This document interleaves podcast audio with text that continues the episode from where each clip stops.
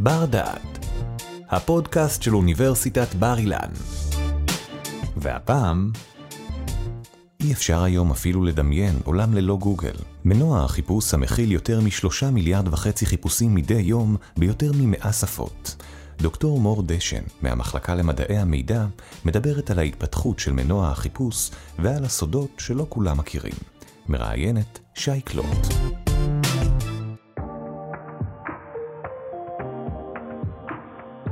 שלום וברוכים הבאים לבר דעת. מנוע חיפוש גוגל. נראה כי אין ביכולתנו לדמיין את ההתנהלות היומיומית שלנו בלעדיו. מה אנחנו יודעים על מנוע חיפוש גוגל? מה מסתתר בתוך מנוע החיפוש הזה? ומה צופן לו העתיד?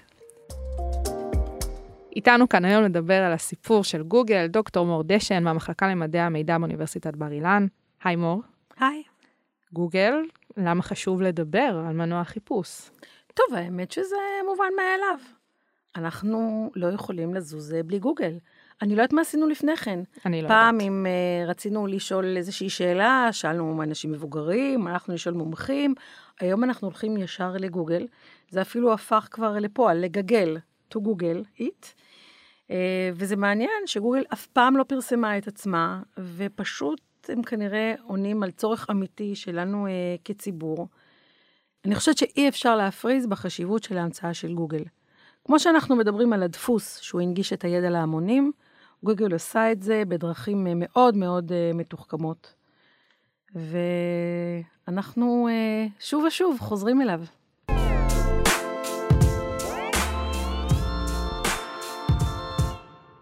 מנוע חיפוש גוגל, נשאלת השאלה אם גוגל המציאה מוצר.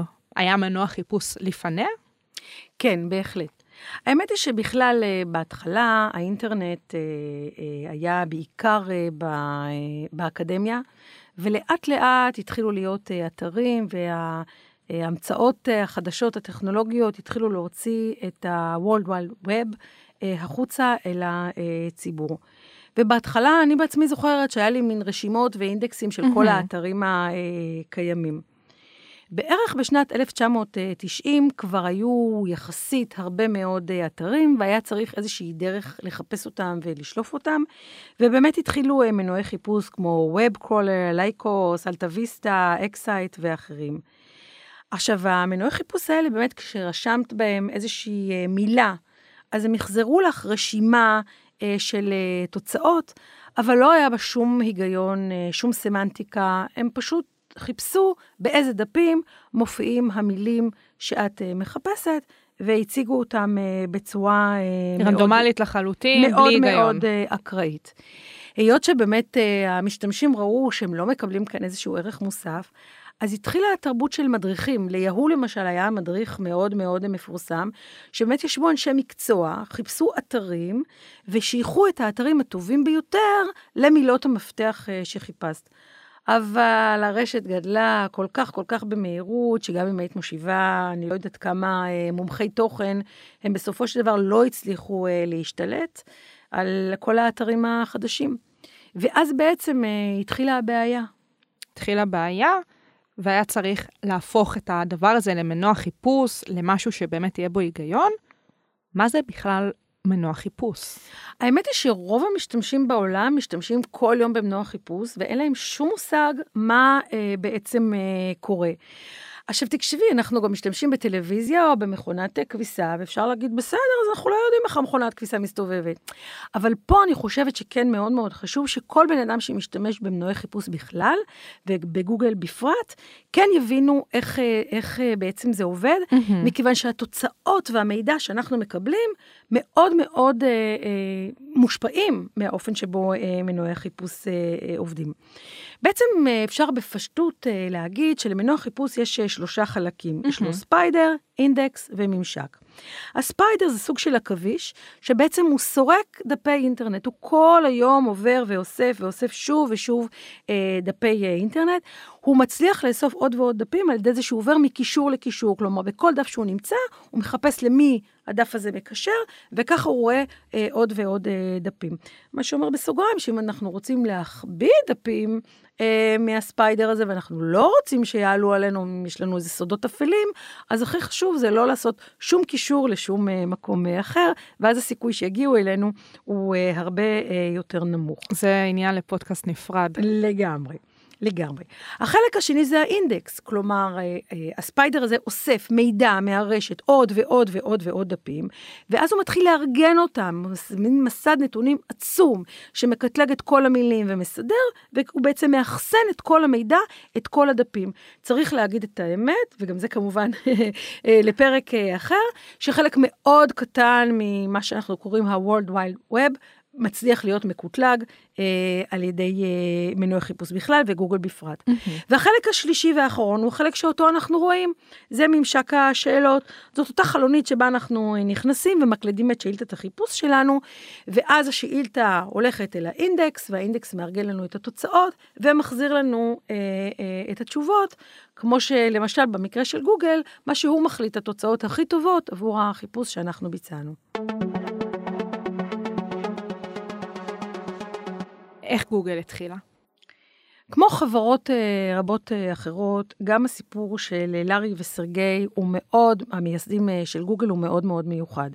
הם נפגשו בסטנפורד ב-1995, באותה תקופה הם היו סטודנטים לתואר שלישי, הם כמובן לא השלימו את הדוקטורט שלהם. אבל עדיין, הם סיימו שני תארים, זה כבר נדיר בנוף הזה. אה, לגמרי, בהחלט. אה, מעניין ששניהם למדו אה, גם בבתי ספר של שיטת מונטסורי, אגב, שניהם ממשפחות יהודיות, ושניהם מגיעים ממשפחות שההורים שלהם הכירו מחשבים, מה שנקרא משחר היווסדם. סרגי ברין הוא בן למהגרים יהודים שעזבו את רוסיה בגלל האנטישמיות. הוא סיים תואר ראשון במתמטיקה כבר בגיל 19, הוא נחשב המעשי. מעשי יותר אה, בין אה, שניהם. לארי פייג' הוא כבר בן לפרופסור למדעי המחשב, הוא מה, מגיל צעיר פירק אה, מחשבים בבית, הוא נחשב יותר כזה הוגה הדעות מביניהם. Mm-hmm. הם תכננו להוציא דוקטורט, כמו ששתי המשפחות שלהם ציפו מהם. הם אה, נפגשו ב, עם המחקר שלהם אה, בסטנפורד, בבניין שאגב באופן אירוני הקים אה, ביל גייטס על שמו של אבא שלו, ויליאם גייטס. ותוך כדי, ככה ממש לקראת סוף המאה הקודמת, לקראת אה, שנת 2000, היה באז עצום סביב כל הנושא של, אה, של האינטרנט וחברות חברות הזנק כמו Netscape ואחרות. Netscape למשל אז שחררה את הדפדפן הראשון, וזה ממש ככה העלה את הדמיון שם של קבוצת האנשים ש... אה, היו שם, ולארי וסרגי אה, ביניהם. מעניין אגב שהאוניברסיטת סטנפורד בעצמה עודדה את הדוקטורנטים לעסוק ביזמות ולהקים אה, חברות, דבר שהוא מאוד מאוד לא רגיל באוניברסיטה, באקדמיה, באקדמיה. כן. ובגיל 25 הם הקימו את גוגל, היום הם כבר בני 50 פלוס, והם מעשירי העולם. אז אמרנו שגוגל לא המציאה מוצר, כי כן היו מנועי חיפוש לפני כן. מה הם כן חידשו? אז זהו, לארי פייג' uh, מספר שהוא השתמש במנוע חיפוש uh, אלטה ויסטה, והוא שם לב שכשהוא עושה חיפוש, אז באמת uh, מנוע חיפוש מפנה אותו uh, ללינקים. והוא ניסה לנסות להבין uh, לפי מה. מה החוקיות. מה החוקיות, מה המשמעות של, ה, של הלינקים האלה. ולאט לאט הוא התחיל להבין שאין פה איזו חוקיות uh, מספיק טובה, והוא התחיל אה, לחפש אה, מה הוא יכול אה, לעשות עם זה. צריך להגיד שאנחנו מייחסים את ההמצאה של הרשת בשנת 1989 לטים ברנס-לי. והוא מאוד uh, חידד את, את המשמעות של הלינקים האלה, גם דיברנו על זה קודם בהקשר של מנוע חיפוש, כלומר, הכישורים מאפשרים לנו לזרום uh, ממקום למקום. הרשת מאוד מאוד uh, מבוססת על, uh, על עניין הלינקים. עכשיו, לארי פייג' פשוט הודיע למנחה שלו לדוקטורט שהוא מתכנן להוריד דרך הלינקים, הוא מתכנן להוריד את כל הרשת אליו למחשב. טוב, את זה הוא לא הצליח לעשות. אבל uh, סביב זה הוא הגיע בעצם לרעיון uh, שנקרא PageRank. שאגב זה מאוד מאוד מטעה, כי ללארי פייג' קוראים לארי פייג' וחושבים שזה PageRank על שם פייג', אבל לא, זה לא על שם שלו, זה PageRank מבחינת דף. כלומר, דף. האלגוריתם הזה של הדפים. הרעיון uh, למעשה שלהם היה, שאם אתר אחד מצביע על אתר אחר עם לינק, אז האתר שמצביעים עליו בעצם זוכה בחלק מהחשיבות של מי שהצביע עליו. במילים אחרות, זה סוג של רייטינג בהצבעות. כלומר, ככל שמצביעים עליי יותר, אני נהיה יותר חשוב. ואז אם אני מצביעה על אחרים, אז גם הם נהיים יותר אה, חשובים. ובאמת, בשלבים הראשונים אה, של אה, גוגל, ה PageRank היה מאוד מאוד אה, משמעותי, והשפיע על הדירוג שיכלת לקבל במנוע אה, החיפוש אה, של גוגל. בשנת 1997 הם uh, חשבו uh, שזאת התזה שעליה הם יכתבו את הדוקטורט. הם אכן גם פרסמו מאמר uh, מעניין בהקשר. לאט לאט התמסרו למנוע החיפוש עצמו. אגב, העיצוב המאוד מאוד אה, פשוט, זה לנו נראה היום מאוד מאוד מתוחכם, היה בעיקר בגלל שלא היה להם כסף אה, למעצבים, אבל כל השאר אה, היסטוריה, זה כמובן אה, משדר אה, אמינות. בהתחלה, רק באוניברסיטה, בהתחלה סטודנטים לתואר שלישי, אחר כך סטודנטים אחרים, השתמשו במנוע חיפוש, והתגובות היו מאוד מאוד אה, טובות. מזכיר את פייסבוק, והסיפור שבעצם הרשת החברתית הזאת הייתה מיועדת רק לסטודנטים, ולאחר מכן היא התפתחה הלאה. לגמרי. אבל פייג' וברין היו מאוד מאוד צנועים, ופשוט במרץ 1999 הם פנו ל AltaVista ואמרו להם, תקשיבו, שמנו לב שהאלגוריתם שלכם לא מי יודע מה, ותנו לנו להציע לכם אה, אה, הצעה. תקנו אותנו.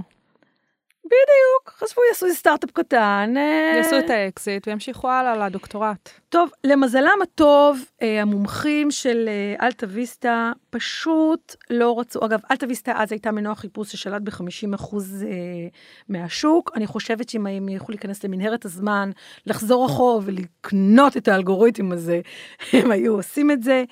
אבל הם באמת לא הקשיבו לתיאוריה המאוד מאוד ברורה, שגם ככל שהרשת גדלה והיו יותר ויותר אתרים, אי אפשר היה להביא לכל חיפוש, יש באמת מאות הוצאות רלוונטיות, ואנחנו, אין לנו זמן, אנחנו רוצים שתביאו לנו את התוצאה שהכי מתאימה, הכי איכותית, הכי טובה. היה צורך אמיתי במנוע חיפוש שכזה.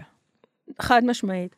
אגב, פייג' וברין ניסו גם לפנות ל Excite וליהו ולאחרים, אף אחד לא רצה, ובצר להם הם פשוט התחילו לגייס אה, כסף, אה, ואומנם רשמו את הפטנטים שלהם, אבל אה, הלכו כבר לכיוון אחר, באופן עצמאי. ואז הם מקימים את גוגל. אז כן, כמו שאמרתי, את הדוקטורטים שלהם, כנראה באותו שלב גם למורת רוחם של המשפחות שלהם, בדיעבד אני מניחה שהם אה, זכו לתהילת עולם. הם לא סיימו כמובן את, ה, את התואר השלישי שלהם. הם התחילו להתעסק בעיקר בגיוס אה, של אה, משקיעים, רשמו פטנטים, צלחו את בועת הדוט קום של שנת 2000 בקלות, והחל משנת 2004 הם באמת נסחרים בבורסה. באמת אי אפשר אה, להגזים בחשיבות אה, של גוגל, אנחנו שומעים עליהם, מכירים אותם, רואים את המשרדים המפוארים שלהם.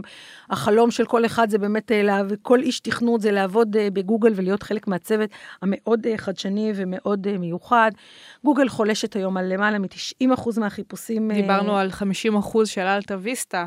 והם היום, אפשר להגיד בצורה גורפת, שולטים בתחום. לגמרי, צריך גם להגיד ששוק החיפוש בעצמו הוא עצום, כי, בכל יום אה, בשנים האחרונות מצטרפים עוד ועוד ועוד גולשים. 90% מהחיפושים בעולם מתבצעים היום אה, בגוגל. בינג למשל, שנחשבת גדולה, יש לה בסביבות ה-2 אפילו ינדקס וביידו, שחזקות בסין ובארצות אחרות, גם הם עם אחוזים אה, אה, בודדים. צריך להגיד שבשנים האחרונות למעלה ממחצית מהחיפושים הם גם כבר במכשירים אה, ניידים, כמו mm-hmm. טלפונים חכמים אה, ואחרים. ואם בתחילת הדרך, בשנת 1998, הם דיברו על עשרת אלפים חיפושים אה, ביום, נכון לסוף שנת 2021, מדובר על למעלה מ-3.5 ביליון חיפושים מדי יום ביותר מ-100 שפות. גוגל בהחלט היא ספקית המידע, אני חושבת, הגדולה ביותר שהייתה אי פעם. השם של גוגל הוא, הוא מאוד uh, מעניין. כשהם אה, ככה עשו את ה brainstorming ורצו אה, אה, לתת שם, הם התכוונו לשם googol, שזה אה, כינוי למספר אה, מאוד גדול, ספרה אחת ואחריה 100 אפסים. Mm-hmm. אבל הם אה, טעו באיות ואמרו גוגל. אחרי יום שהם אה, הבינו את הטעות שלהם, הלכו לראות, ככה רצו לרשום את הדומיין החדש, הם גילו כמובן שגוגל תפוס, אה, וכל השאר היסטוריה, הם רשמו את אה, גוגל ו... וזהו, וזה השם. האם גוגל עושה אותנו טיפשים? אז כן, יש נטייה באמת אה, לחשוב כך, אה, בגלל מאמר מאוד מאוד מפורסם שהתפרסם בכתב העת אה, אטלנטיק ב-2008. למאמר קוראים Is Google Making a Stupid? צריך להגיד את האמת שהמאמר לא מתייחס ספציפית לגוגל, הוא מדבר בכלל על תרבות האינטרנט, הירידה בהיקפי הקריאה, ובעיקר בירידה בזיכרון. ככל שאנשים צעירים יותר, הם פחות ופחות uh, משתמשים בזיכרון שלהם, יודעים שהם יכולים להגיע למידע uh, בקלות, ואם דורות קודמים היו צריכים uh, לשנן עובדות ומספרי טלפון ומספרי רכבים ועוד כהנה וכהנה, בעצם אנחנו דור שלא משנן שום דבר.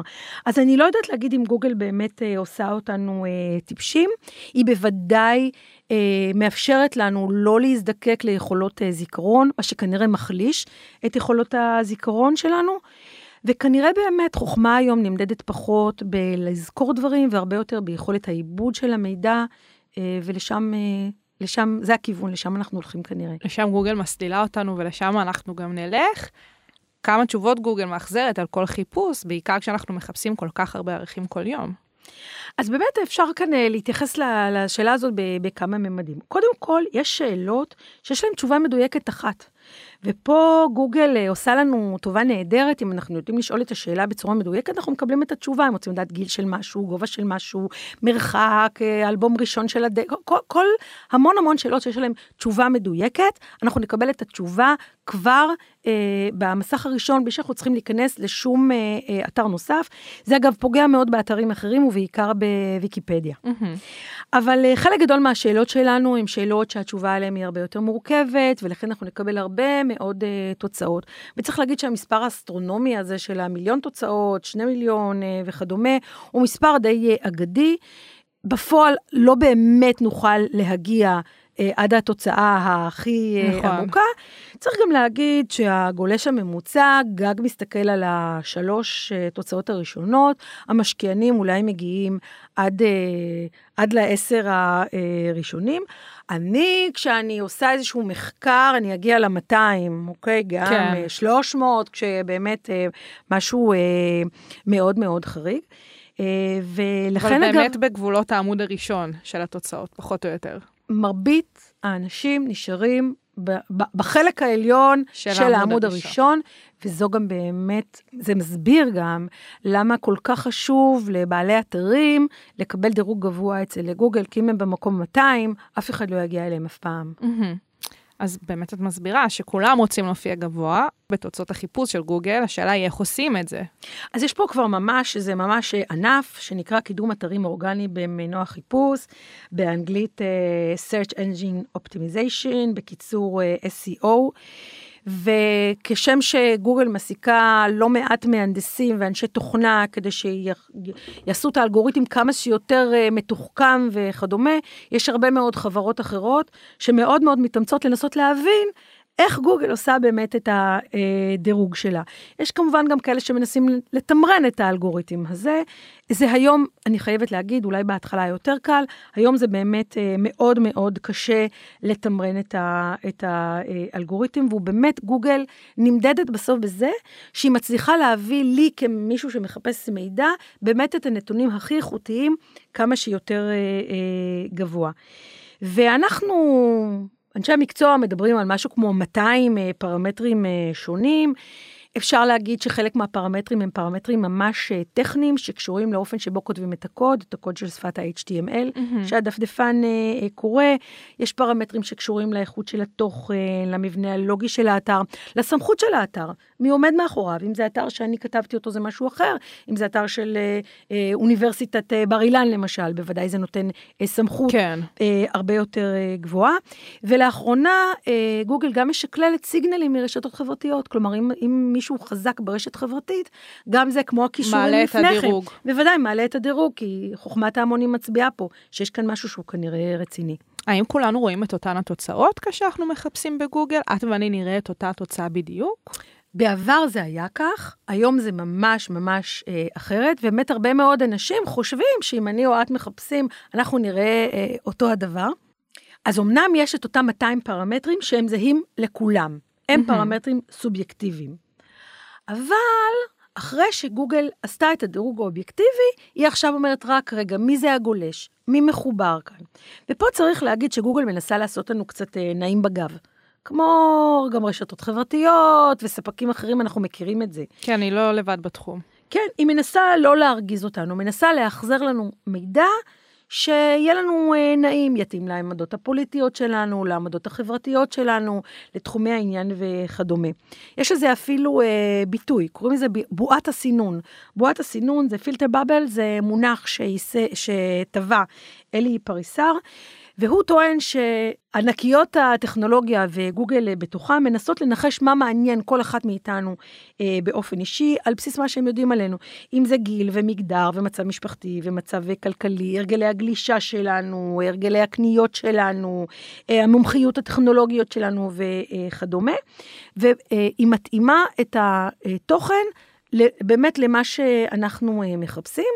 כמובן שהיא במקביל גם מתאימה את הפרסומות, הגוגל אדס של, אה, אה, של גוגל, הן מותאמות אישית, וצריך להגיד שרוב האנשים בכלל לא שמים לב ששלושת התוצאות הראשונות, בהרבה מקרים הם בכלל מודעה. פרסומות, פרסומות שמותאמות, אמנם כתוב כזה בצד, אה, בקטנה, זה, הכי בקטן, אבל כן. אלה הם אה, אה, פרסומות, והתוצאות האחרות מגיעות אה, רק אחר כך. אמרת את העניין של נעים בגב, גם הזכרת את המילה אובייקטיביות, אז האם גוגל אובייקטיבית? קודם כל, אנחנו בעולם שמאוד מאוד קשה כבר להגדיר מה זה, מה זה אובייקטיבי. נכון. זה בהחלט אה, מאוד מאוד אה, קשה, אנחנו בעולם של אה, עובדות אלטרנטיביות, מה שנקרא, וכנראה שבסופו של דבר אף אחד לא אובייקטיבי, וגם גוגל בתוכם. אה, אחד המנגנונים המאוד מאוד מעניינים אה, בגוגל זה מנגנון ההשלמה האוטומטי, שהוא כמובן לא אובייקטיבי, וכשאני מתחילה לכתוב איזושהי שאילתה, אז גוגל אה, משלים, משלים את זה. אגב, האגדות אומרות שזה, המנגנון הספציפי הזה פותח בישראל, כי רק ישראלים עונים לך את התשובה עוד לפני ששאלת את השאלה. לא יודעת להגיד אם זה באמת אה, נכון או שזו אה, אגדה אה, אורבנית. אבל עצם ההשלמה היא כבר מכוונת אותנו לכיוונים, היא כבר משפיעה על מה שאנחנו אה, חושבים. אה, סביב הבחירות המפורסמות, אה, מסע הבחירות אה, בארצות הברית בין אה, הילרי קלינטון לדונלד טראמפ, אה, נאמרו ונכתבו לא, מס, לא מעט אה, סביב הנושא הזה, שדונלד טראמפ טען שכשאתה כותב דונלד טראמפ, אתה מקבל השלמה של כל האירועים השליליים שהוא היה אה, קשור בהם, והוא טען לפחות שגוגל אה, את האירועים השליליים של אה, הילרי קלינטון מחביאה, וכשמתחילים אה, לכתוב הילרי קלינטון אז זה משלים רק את הדברים הככה נובלס שהיא עשתה. אני לא מכירה מאמר אה, אקדמי שהצליח לבסס לפחות את הטענה הזאת, אבל אה, בהחלט אני חושבת שאנחנו מבינים שגם בעניין של ההשלמה הזאת, האוטומטית, אנחנו צריכים להיזהר ולהבין שמכניסים לנו כאן כבר רעיונות אה, לראש, שלא בטוח שהם באמת אה, אובייקטיביים.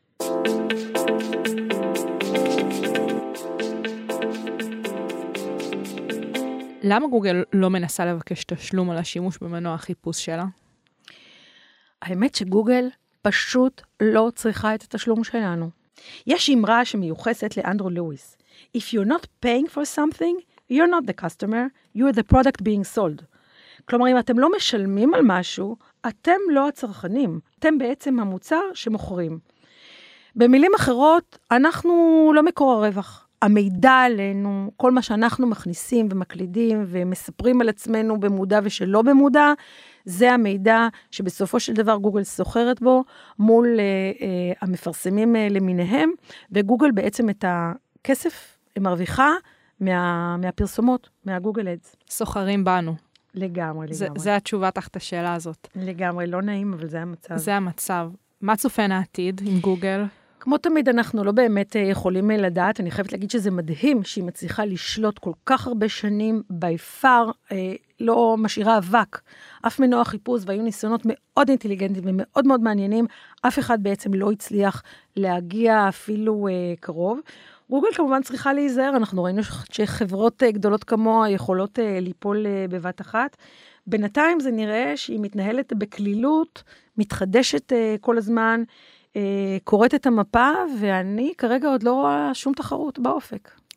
דוקטור מורדשן, המון תודה לך. חן חן. תודה שהאזנתם לנו.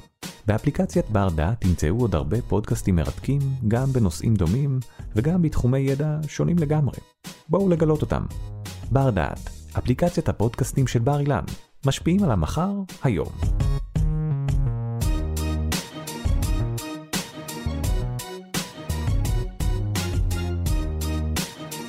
ערכה והפיקה שי קלוט. תודה על ההאזנה.